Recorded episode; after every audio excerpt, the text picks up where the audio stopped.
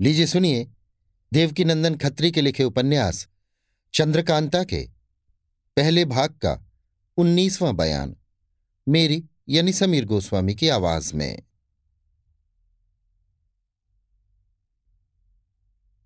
तेज सिंह को छुड़ाने के लिए जब चपला चुनार गई, तब चंपा ने जी में सोचा कि अय्यार तो बहुत से आए हुए हैं और मैं अकेली हूँ। कहीं ऐसा न हो कि कोई आफत आ जाए।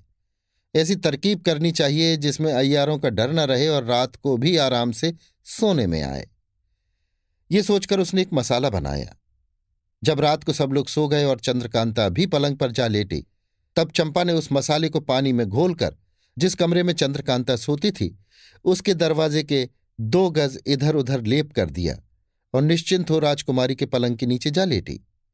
इस मसाले में ये गुण था कि जिस ज़मीन पर इसका लेप किया जाए सूख जाने पर अगर किसी का पैर उस ज़मीन पर पड़े तो ज़ोर से पटाखे की सी आवाज़ आवे। मगर देखने से ये न मालूम हो कि इस ज़मीन पर कुछ लेप किया गया है।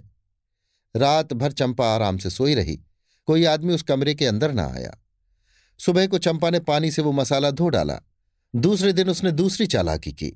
मिट्टी की एक खोपड़ी बनाई और उसको रंग रंगा ठीक चंद्रकांता की सूरत बनाकर जिस पलंग पर कुमारी सोया करती थी, तकिए के सहारे वो खोपड़ी रख दी और धड़ की जगह कुछ कपड़ा रखकर एक हल्की चादर उस पर उड़ा दी।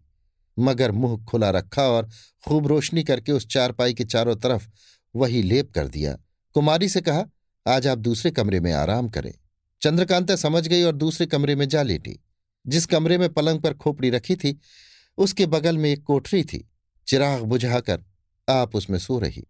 आधी रात गुजर जाने के बाद उस कमरे के अंदर से, जिसमें खोपड़ी रखी थी, पटाखे की आवाज़ आई। सुनते ही चंपा झट उठ बैठी और दौड़कर बाहर से किवाड़ बंद कर खूब गुल करने लगी। यहाँ तक कि बहुत सी लौंडियाँ वहाँ आकर इकट्ठी हो गईं और एक ने जाकर महाराज को खबर दी कि चंद्रकांता के कमरे में चोर घुसा है। ये सुन महाराज खुद दौड़े आए और हुक्म दिया कि महल के पहरे से दस पाँच सिपाही अभी आवे। जब सब इकट्ठे हुए कमरे का दरवाज़ा खोला गया, देखा कि रामनारायण और पन्नालाल दोनों अय्यार भीतर हैं। बहुत से आदमी उनको पकड़ने के लिए अंदर घुस गए। उन अय्यारों ने भी खंजर निकाल चलाना शुरू किया। चार पाँच सिपाहियों को जख्मी किया, आखिर पकड़े गए। महाराज ने उनको कैद में रखने का हुक्म दिया और चंपा से हाल पूछा। उसने अपनी एक कार्रवाई कह सुनाई।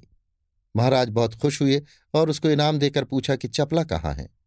उसने कहा वो बहुत बीमार है। फिर महाराज ने और कुछ न पूछा, अपने आरामगाह में चले गए। सुबह को दरबार में महाराज ने उन अय्यारों को तलब किया। जब वे आए, पूछा, तुम्हारा नाम क्या है? पन्नालाल बोला, सरतोड़ सिंह। महाराज को उसकी इस ढिठाई पर बड़ा गुस्सा आया। कहने लगे, ये लोग बदमाश हैं, जरा भी नहीं डरते। खैर, ले जाकर इन दोनों को खूब होशियारी से कैद रखो। हुक्म के मुताबिक वे लोग कैद खाने में भेज दिए गए। महाराज ने हरदयाल सिंह से पूछा, कुछ तेज सिंह का पता लगा? हरदयाल सिंह ने कहा, महाराज, अभी तक तो नहीं लगा। ये अय्यार जो पकड़े गए हैं, उन्हें खूब पीटा जाए तो शायद ये लोग कुछ बतावें। महाराज ने कहा, ठीक है, मगर तेज सिंह आवेगा तो नाराज़ होगा कि अय्यारों को क्यों मारा? ऐसा कायदा नहीं है। खैर, कुछ दिन तेज सिंह की राह देख लो, फिर जैसा मुनासिब होगा किया जाएगा। मगर एक बात का ख्याल रखना, वो ये है कि तुम फौज के इंतज़ाम में होशियार रहना, क्योंकि शिवदत्त का चढ़ाना अब ताज्जुब नहीं है। हरदयाल सिंह ने कहा, मैं इंतज़ाम से होशियार हूँ। सिर्फ़ एक बात महाराज से इस बारे में पूछनी थी, जो एकांत में अर्ज़ करूँगा। जब दरबार बर्खास्त हो गया, महाराज ने हरदयाल सिंह को एकांत में बुलाया और पूछा, वो कौन सी बात है? उन्होंने कहा, महाराज, तेज सिंह ने कई दफे मुझसे कहा था बल्कि कुंवर बीरेंद्र सिंह और उनके पिता ने अभी फरमाया था कि यहाँ के सब मुसलमान क्रूर के तरफदार हो रहे हैं। जहाँ तक हो इनको कम करना चाहिए। मैं देखता हूँ तो ये बात ठीक मालूम होती है। इसके बारे में जैसा हुक्म हो किया जाए। महाराज ने कहा, ठीक है, हम खुद इस बात के लिए तुमसे कहने वाले थे। खैर आप कहे देते हैं कि तुम धीरे धीरे सब मुसलमानों को नाजुक कामों से बाहर कर दो। हरदयाल सिंह ने कहा, बहुत अच्छा। ऐसा ही होगा। ये कह महाराज से रुखसत हो अपने घर चले आए। अभी आप सुन रहे थे देवकीनंदन खत्री के लिखे उपन्यास, चंद्रकांता के, पहले भाग का उन्नीसवां बयान, मेरी यानी समीर गोस्वामी की आवाज़ में।